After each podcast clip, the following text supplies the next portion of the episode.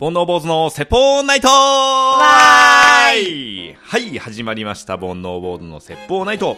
坊主です。梅ちゃんです。はい、始まりました。煩悩坊主の説法ナイト。第99夜ということでね。はい。99ですね。いいですね。いいですね。は99好きですよ、僕。好きですか？はい。はい。世代ですよね。世代ですよ、はい僕らなんてね。うんあの、めちゃイケもずっと見てたし、うんえーめちゃモテの時からね。あもっと言うと、はあの、跳ねるの扉じゃなくて、新しい風の頃からね。新しい波か。あ飛ぶ薬か。うん。でも、見てないタイムリーでは。俺が覚えてるのはめちゃモテからなんだよね。めちゃモテって深夜だよね。うーん。モテは見てなかった。あ意見になってから。そうそう、めちゃモテからね、よく見てましたね。その話後半にするんですけど。取っといてもらっていいですか？はい、わかりました。99ということでね。はい、頑張っていきましょう。はい。あのー、先日ですね、はい。えー行き先探しという、はい。えーまあ、お遊びうん。ですかね。えー参加してまいりまして、はいえー僕と梅ちゃんとね、はいえーリスナーさん何名かと、はい。えー参加してきましてですね、面白かったね。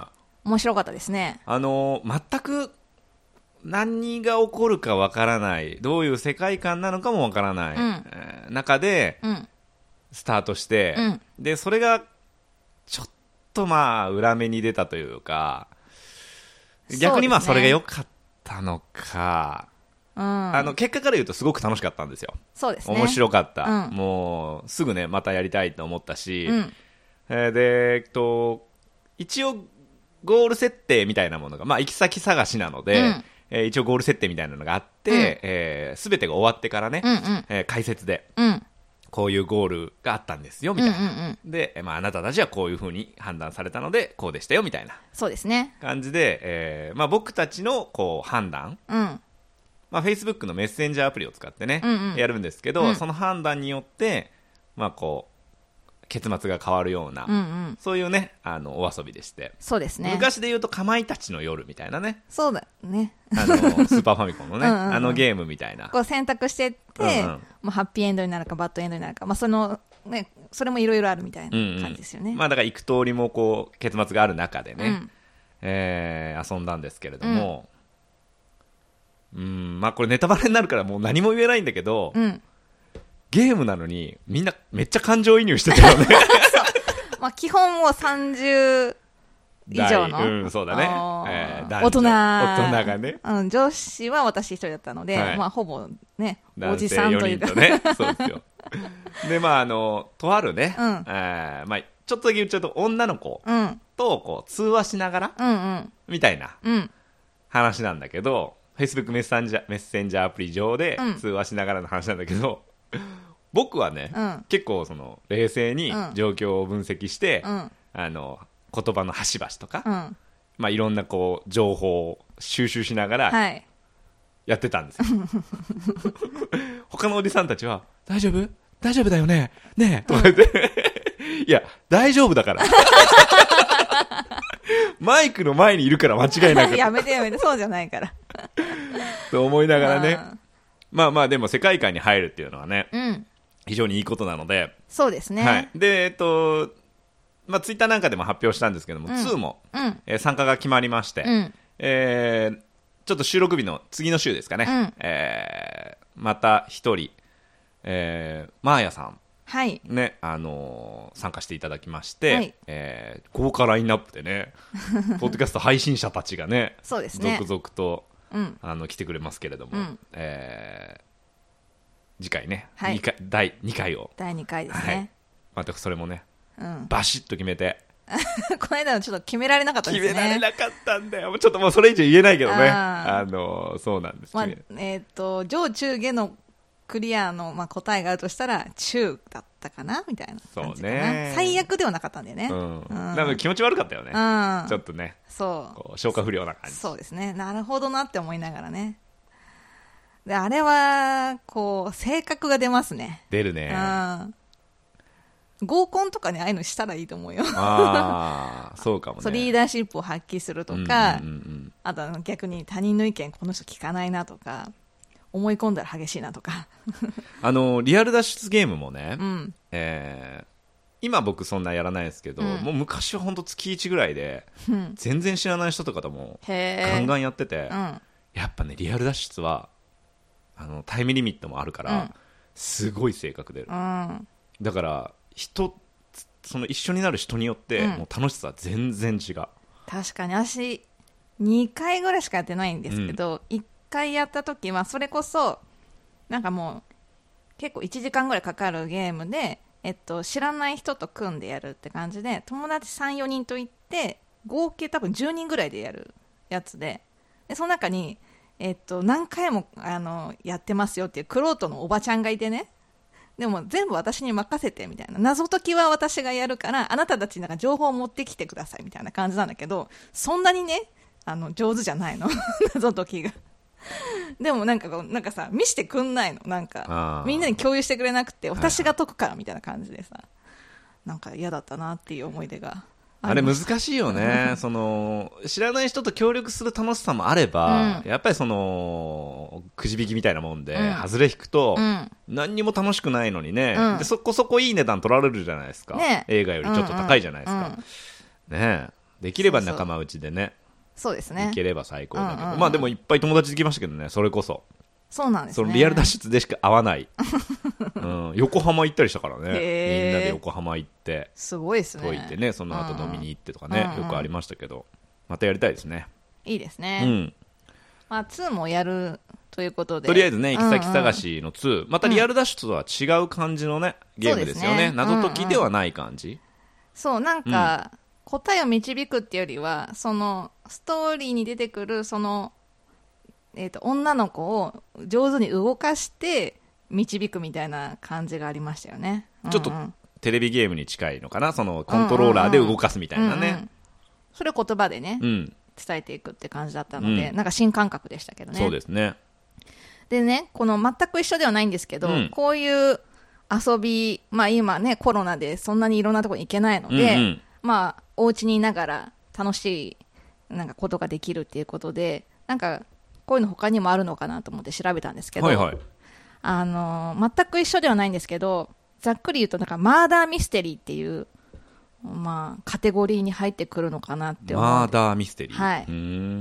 これはですね、今、中国で大ブームになってるらしくって、えっとまあ、架空で、ね、殺人の事件が起きたっていうシナリオが用意されていて、えっとね、参加者の参加者は物語の登場人物になって殺人事件を解決していくと。うん。うん、で、えっと、それぞれの役割が、えっと、決まっててで犯人も参加者の中で割り当てられるパターンもあるらしくてで犯人は、えっと、バレちゃいけないみんなは謎を解き明かして犯人を見つけるみたいなのを本当にその中に入ってストーリーに入って進めていくっていう感じなのでそれこそ参加者が違うと展開が違うなるほど。からうん。同じものもしやったとしても、えっと、一生に一回のゲームになるっていうことですごい人気らしくて、はい。えっと、それが、まあ、えっと、実際に、えっと、会ってやるっていうパターンもあるんですけど、今は、えっと、それこそ今回の行き先探しみたいな感じで、オンラインで音声だけでつながって、謎を解いていくっていうのもあって、うんと、ラビットハウスっていうところがやってる、えっと、コンテンツがありまして、いろんな、えっと、タイトルがあるんですけど、うんとね、面白そうだなと思ったのが、左利き連盟っていうやつがあって、うん。これどういうやつかっていうと、そのまま読みますね。はい。えっと、八王子郊外にあるシェアハウス、ラマンゴーシュっていう、えっとね、シェアハウスがあるんですけど、えっと、そこでの出来事なんですけど、えっと、その豪華なシェアハウスの入居者の条件はただ一つ、それは左利きの方限定だった。へある夜、えっと、共有空間であるリビングリビングルームに一人の男が血を流して倒れるのが発見された。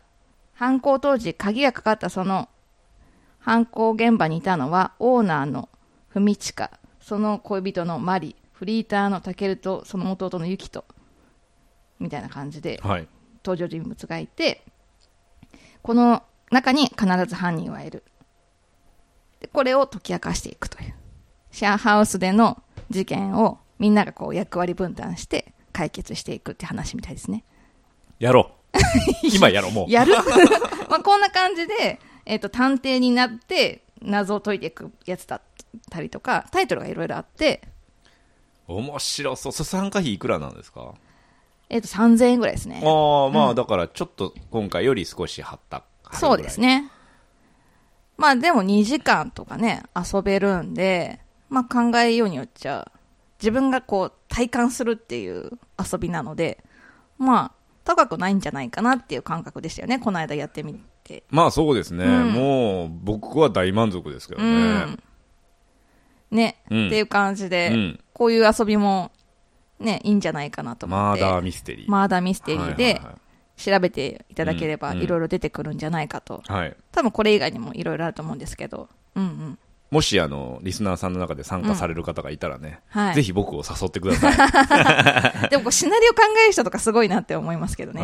うん抜け目のないように、今回も思ったけど、そうだね。へんてこな質問した時にどうやって答えるかとかね。ちょっと辻褄が合わなくなっちゃったりとかね、ありそうなのに、すごいなって。チャットだったらさ、うんまだ考える時間あるけどさ、うんうん今回みたいにこのオンラインで電話でつなぐってさ、うんうん。で、その、まあ、いいわ、いわゆるシチュエーションありきだからさ、うんうんうんその、まあ、ちょっと緊迫した場面とかもあるじゃないですか。うんうんそういうのの雰囲気も崩さず、うん。あの、質問に答えて。ちょっと笑っちょっと笑ってた時あったよね。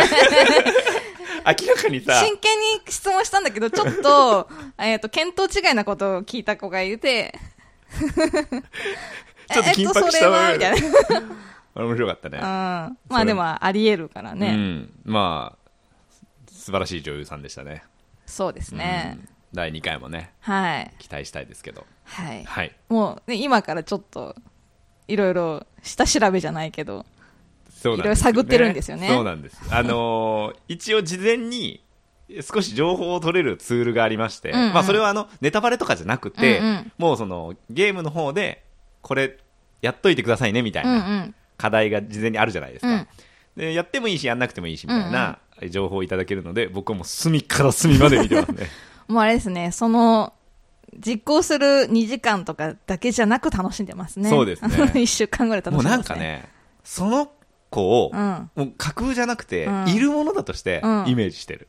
さっき言ってたもんね、ちょっとね、こいつメンヘラだな、みたいなの言ってましたね。もういるものとしてす。かさず梅ちゃんにね、いねえからっていう。だいぶ入り込んでいいお客さんですね。はいいいお客さんやってますねうんうんはい。はい。ぜひね、楽しみにしてます。楽しみまた、ですねあの、感想もね、こちらでね、あの、話したいと思いますので、はいよろしくお願いします。よろしくお願いします。はい、それではですね、えー今日はうん。第99夜ということで、はい。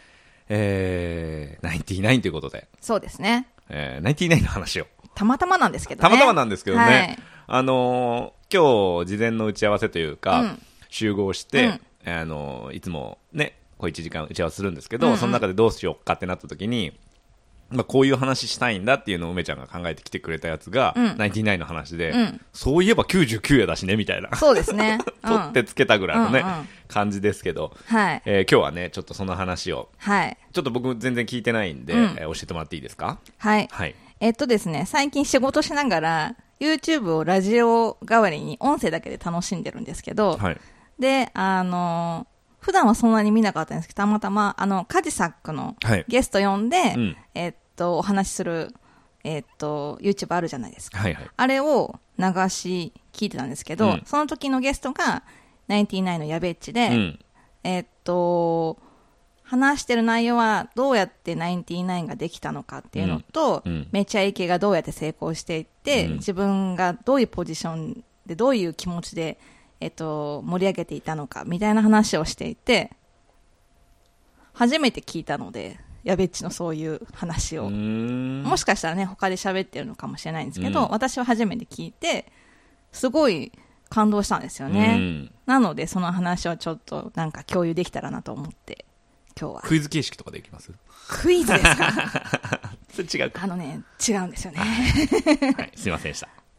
あのーナインティナインってあの、高校のね、うん部活の先輩後輩なんですよね。で、えっ、と、岡村さんが1年先輩。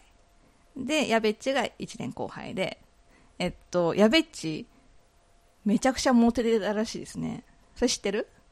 で、えっと、まあ、サッカーでもこう、キラキラ輝いてる感じだったんだけど、1年先輩の岡村さんは、高校からサッカー始めたから、まあそんなに上手くないし、見た目もああいうね、ちょっとルックスなんで、なんかちょっと先輩なんだけど、うん、なんかね、面白がってたというか、まあその当時は、ちょっと心の中でバカにしてたみたいなのもあったらしいんですけど、うん。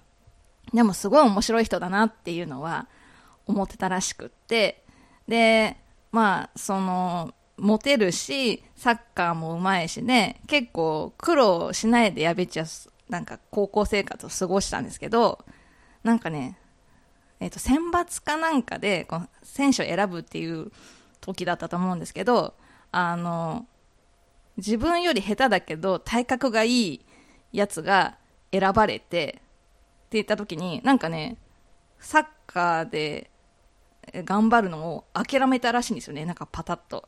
で、あ、お笑いやろうって思ったらしくって、で、もともとお笑いはすごい見るのが好きで、で、自分はお笑いをやろうと思った時に、えっと、コンビになろうと思ったのが岡村さんだったと。で、岡村、だからやべっちから誘ったんだよね。それが意外で、あ、そうなんだと思って。で、岡村さんは、えっと、国家公務員になろうとしたのかなだから、家柄も真面目な家柄で、自分もそう思ってたんだけど、まあ、やべっちから誘ってもらって、最初はそんなに、なんか部活っぽい感じでやってたんだよね。なんだけど、結構トントン拍子で、えっと、結構早めに人気者になってたっていう流れで。だから、岡村さんって真面目だったんだっていうのが 知らなかったので。もともと大学に行ってたんだよね、岡村さんはそうそうそうそうで、やべっちが高3で、うんあの甲子園大学っていう大学を受けて、うんうんうん落ちてう、ん。で、NSC 入りましょうって。そうだね。もともとお兄ちゃんが入ってたんだよね。そうそうそうそう。お兄ちゃんが入ってて、その話を聞いたら、めちゃくちゃ楽しそうだなっていうのと、まあ、自分ももともとお笑い好きだからっていうので、その後に NSC に入ったっていううん。10流れね。期生ね。うん。で、えっと、面白くなりたいやべっちと、とにかくモテたい岡村さんっていうこの形式のコンビで、うんで最初はボケとツッコミが逆だったんだよそね。うそうそでそれなんでですか？って聞いてて、あの、ボケってバカなことする方担当だと思ってて、それをさすがに先輩にはさせられないなっていうのだけで決めたって言ってて。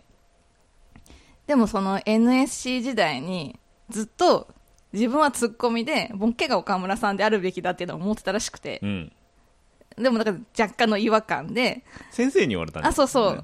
でなんかこう、思ってたけど、やっと、なんか卒業手前ぐらいで、お前ら逆やでって言われて、早く言ってよって思ったって言ってて、なんか最初がそもそも思ってたらしいんだけど、それで、えっと、今の形になったらしいんだけどね。で、うんと、めちゃイケが始まっていくんだけど、うんめちゃイケのね、まだその前段階の番組とかあるじゃないですか。で、えっと、さっき言った飛ぶ薬、うん。から始まって、めちゃモテう。ん。で、めちゃモテの、なんでめちゃモテになったかって知ってる？タイトルえ、めちゃめちゃモテたい？が。うん。になった理由、うん。えー、なんだろう、その飛ぶ薬時代のことがあれ、あるのかな？なんかね、プロデューサーさんが、うん。あの、岡村さんを見て、この子はもう本当根っからモテたいんだなっていうのが伝わってきて、めちゃモテになったらしくてー、で、めちゃイケになったのは、うん。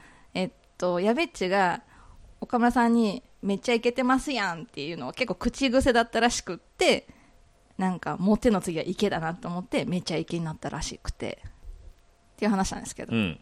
それで、まあみんなの知るめちゃイケが始まるわけじゃないですか。で、私もまあ見てたんですけど、確かにやべっちってポジションというかキャラ薄いなっていうか、なんかこう、司会者的立場で、司会進行でみんながボケて盛り上がる、あの岡村さんを中心にっていうのがあったんですけど、なんかね、あの、まあ、意図してそうだったらしいんですけど、でも最初は、えっ、と、自分の存在意義みたいなのが、自分も面白くなきゃダメだとか、えっ、と、盛り上げなきゃダメだとかっていうのが、すごいあったけど、なんか、なんとなく立場上、スタッフの人も、やべっちにしか次の回の内容を話さないし、半分スタッフみたいな感じで扱われてたらしくって、だから次の内容は、他のキャストの人たちは知らないのに、やべっちだけ知ってるみたいな感じで、まあ、裏回しみたいな。結構岡村さんが司会みたいな感じで、えっと、進めていくようなコーナーとかいっぱいあったと思うんですけど、あれは建前上で、ちゃんと、えっと、進行していくように、えっと、やべっちが進めてた。っていうのをやってて、なんかそれって、めちゃくちゃ立場的に辛かったんじゃないですか？ってカジサクは言ってたんだけど、最初やっぱすごい辛くって、なんかこう脚光も浴びないし、どっちかというと影の存在だし、なんかね、どうなんだろうって思ってたけど、でもそれで、えっと、番組がすごいうまくいったんだって。で、えっと、もう岡村さんっていうみこしをか担いでる。うんうんうん担いでるのは、うんえっと、他の、えっと、加藤さんとか山本さんとか、よい子とかが、えっと、参加者として下で担いでる。でやべっちさんはか、えっと、担いでたんですかって言ったら、えっと、担いでなかったって僕は、えっと、前とか後ろで、こう、笛を吹きながら、こっちだよって言ってる立場だったから、えっと、なんだ、画面に、の画角に入ってないというか、うんどっちかって本当か影の存在なるほど。だったんだよねって言ってて、で、最初は、うん、なんかどうかなと思ってたけど、だんだんやってって、で、これで番組が面白いっていうのが分かった時に、あ、これでいいんだなって思って、最初はちょっと不満だったような気持ちもあったけど、どんどんその立場がかっこいいって思えるようになってうん、今はもう満足してるというか、ストレスはないって言ってて、すごいなっていう。どうやって岡村さんを面白くするかとか、番組を面白くするかっていう立場で見ててやってて、自分の立場が分かったみたいなことを言ってて、なるほどっうん。て思って、これは結構いろんな人に通ずる話なのかなっていう感じがあったんですよね。やっぱりその、まあ、ナインティナインって結構キャラクターとしてはさ、うんうんそのまあ、今でこそそうでもないかもしれないけど出てきた時っていうのはもう岡村さんのキャラクター一本でも十分笑い取れるぐらいうんうん。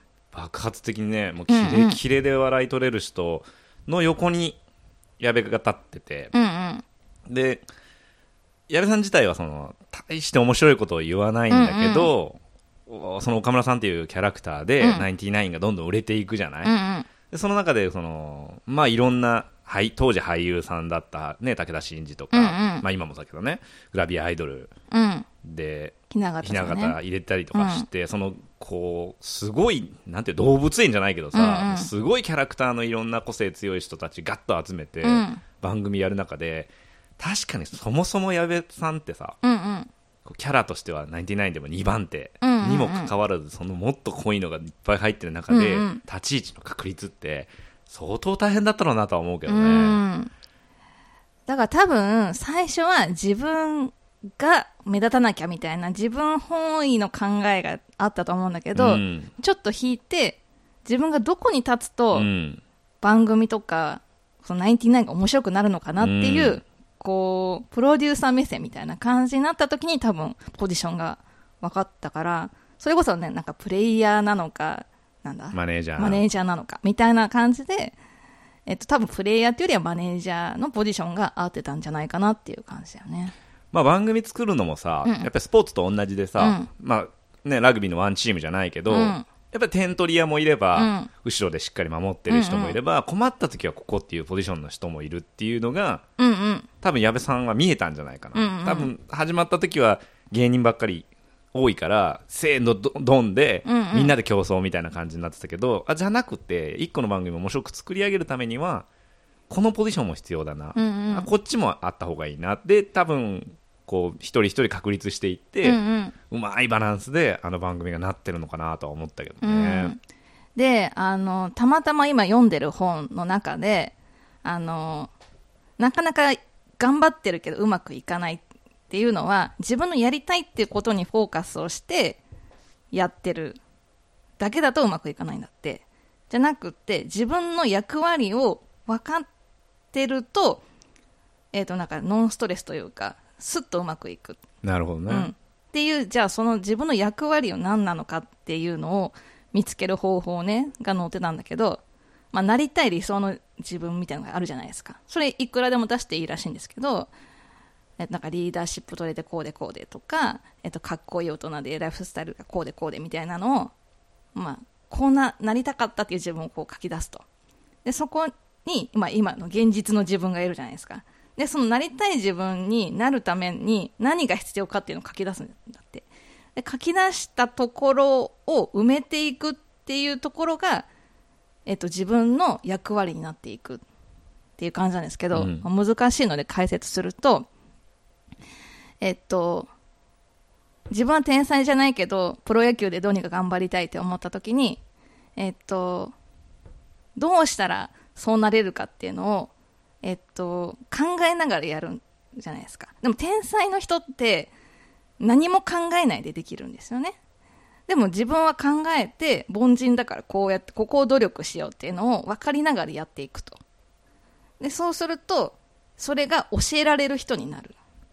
っていうことで今からその理想になるための穴埋めのところに自分の役割が隠れてるんじゃないかっていう話が載っていてだから自分のやりたいことだけっていうんじゃなくて自分の役割っていうのを考えながらちょっと行動を変えてみるとうんいいんじゃないかなっていう。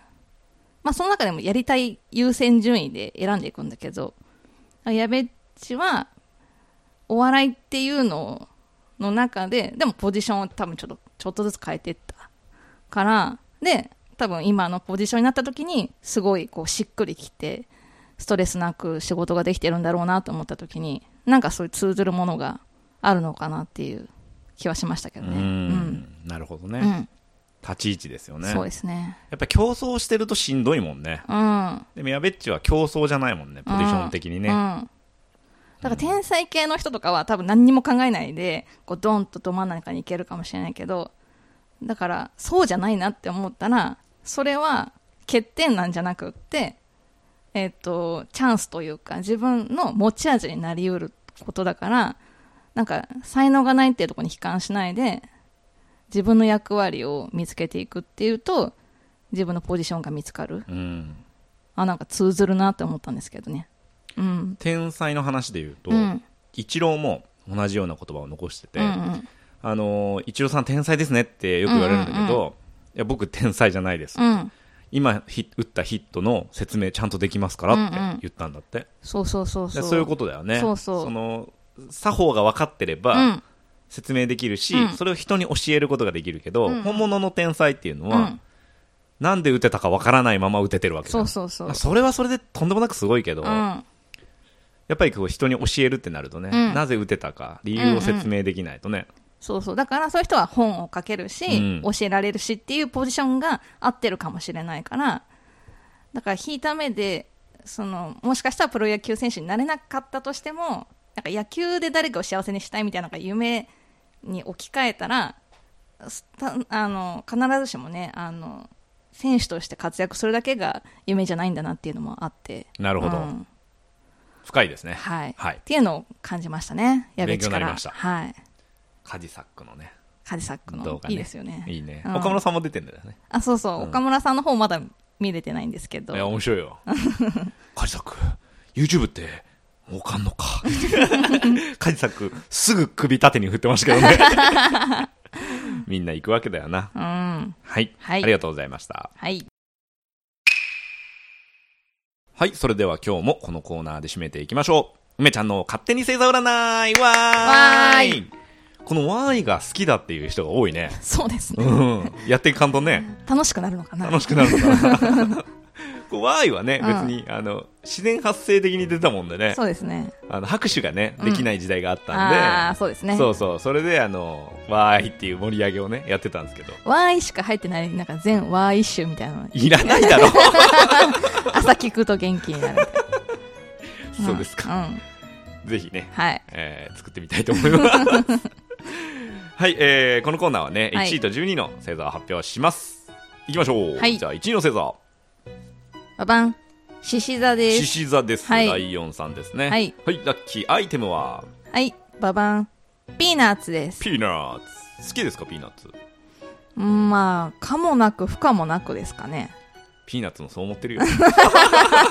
君のこと。距離感一緒 距離がちょうど一緒。うんはい、ラッキープレイサー。ババンきつい坂です傾斜がきついってことね。傾斜がきつい坂ですね目白にさ、うんあとんでもねえ坂があんだよ。そこら辺そうだよねあそこら辺ですね。あと六本木ね。あ僕バイクでね、うろうろするんですけど、うんもう自転車だったら俺これやめてるなと思う。途中で。はい。あはいえー、どんないいことが起こるでしょう？ババン、えー承認欲求が満たされるでしょいいね。SNS ですかね。うまあそうですかね承認欲求。なんか買ったバッグえそれかわいいとか言われたりするんじゃないですか？そういうパターンもあるかもな。うん。髪切ってかっこいいって言われたりとうんうかな。ん。サングラスかっこいいって言われたりとかな。言われました？はい。最近言われました？いいでしょって聞いたら、うん。いいねって。言われる。無理やり承認欲求じゃないですか？ジャイアンですね。そんなことない。よ。え？はい。はい。12の星座は、はい。ババン乙女座です乙女座です。ごめんなさい。えーラッキーアイテムは、バン BB 弾です BB 弾。うんの玉いや、BB 弾は BB 弾だろ。BB 弾ね。うんあの、持ってます？そういうの。エアガン的な。持ってないですけあ、持ってないどですか？